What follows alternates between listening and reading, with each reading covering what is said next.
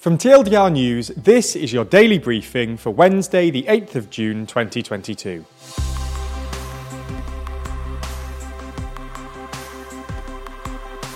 Good afternoon.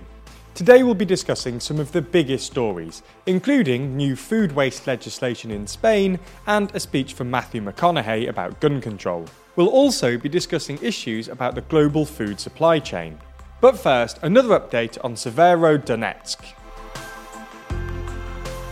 Back in Severodonetsk, fierce street fighting continues as Russian fighters continue their advance through Donbas. After Ukraine's counterattack over the weekend, it seems as though Russia is slowly regaining the upper hand as shelling intensifies. A couple of kilometres south, in the neighbouring city of Lysychansk, the Luhansk governor talked of, quote, scorched earth tactics, describing the city as totally destroyed due to intensified artillery barrages. Meanwhile, in last night's national address, Ukrainian President Zelensky stressed the need for gas, coal and electricity for the coming winter. At this time, we will not be selling our gas and coal abroad, he said, promising that all domestic production would be directed to the internal needs of the country. The president also emphasised his desire to increase Ukraine's electricity exportation levels, not only to increase foreign exchange earnings, but also to bring down Russian levels. There have been reports today that China and Cambodia have been building a secret naval facility exclusively for the Chinese Navy. According to the Washington Post, the new facility is being built in the Gulf of Thailand at Cambodia's Ream base. This has worried Western leaders, who have already seen Cambodia get closer to China. The fear is that China will use Cambodia to build more military outposts, such as the one being speculated about today. For their part, Cambodia denies the reports, calling them groundless accusations.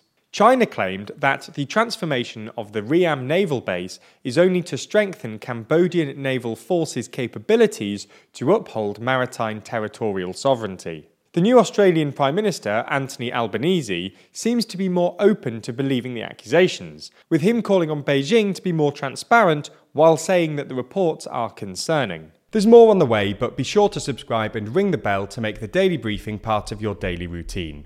Or just search for us on your podcast app to listen along. Over in Brazil, British journalist Dom Phillips disappeared alongside his indigenous guide on Monday, just days after he received a threat from a local fisherman. Amazon State Police said they have already interviewed 5 fishermen, thought to be the last to see Phillips and his guide, 4 as witnesses and 1 as a suspect. The area the 2 had been reporting in, the Javari Valley, bordering Peru, is home to about 3,000 indigenous people of Brazil, and is threatened by illegal miners, loggers, hunters and gangs of coca growers, who make the raw material for cocaine. The head of the Interior Department of Amazon State Police said he couldn't rule out the gangs as the reason for the pair's disappearance. But Brazilian President Bolsonaro seemed less convinced, saying it could have been an accident, it could have been that they were executed, anything could have happened.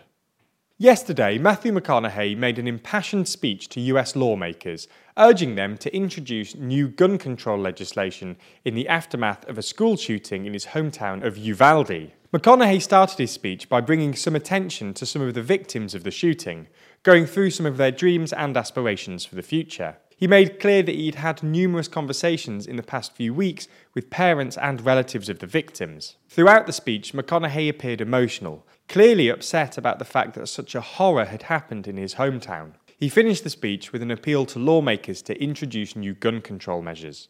We start right now by voting to pass policies that can keep us from having as many Columbine, Sandy Hooks, Parklands, Las Vegases, Buffalos, and Uvaldes from here on. In an effort to reduce food waste, Spain is in the process of passing new legislation which will give authorities the power to fine bars, restaurants and supermarkets for throwing out food unnecessarily. Specifically, the new legislation will force bars and restaurants to offer free doggy bags to customers, and supermarkets would have to reduce the price of food before products hit their use-by date. The proposed law would also push for unwanted food to be donated to NGOs and food banks. If authorities believe that food is being wasted, then businesses could be fined up to €60,000. Currently, the law has been approved by the Spanish government. Before it can become law, though, it has to be signed off by the Spanish Parliament. That's all we have time for on YouTube today, but if you want more, including our discussion of the global food supply chain, then watch the extended daily briefing over on Nebula.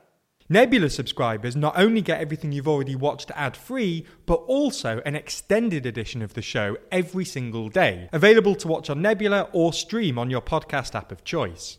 So if you want to support the channel and get a more extensive daily briefing every day, you'll want to sign up. And there's good news. Our friends at CuriosityStream, the streaming service which offers some of the best documentaries, is offering a deal whereby you can get both platforms, CuriosityStream and Nebula, for less than $15 a year. That's all the best documentaries you could want on CuriosityStream, and then more TLDR on Nebula, including the extended briefing, other full exclusive TLDR videos, and it's always ad-free.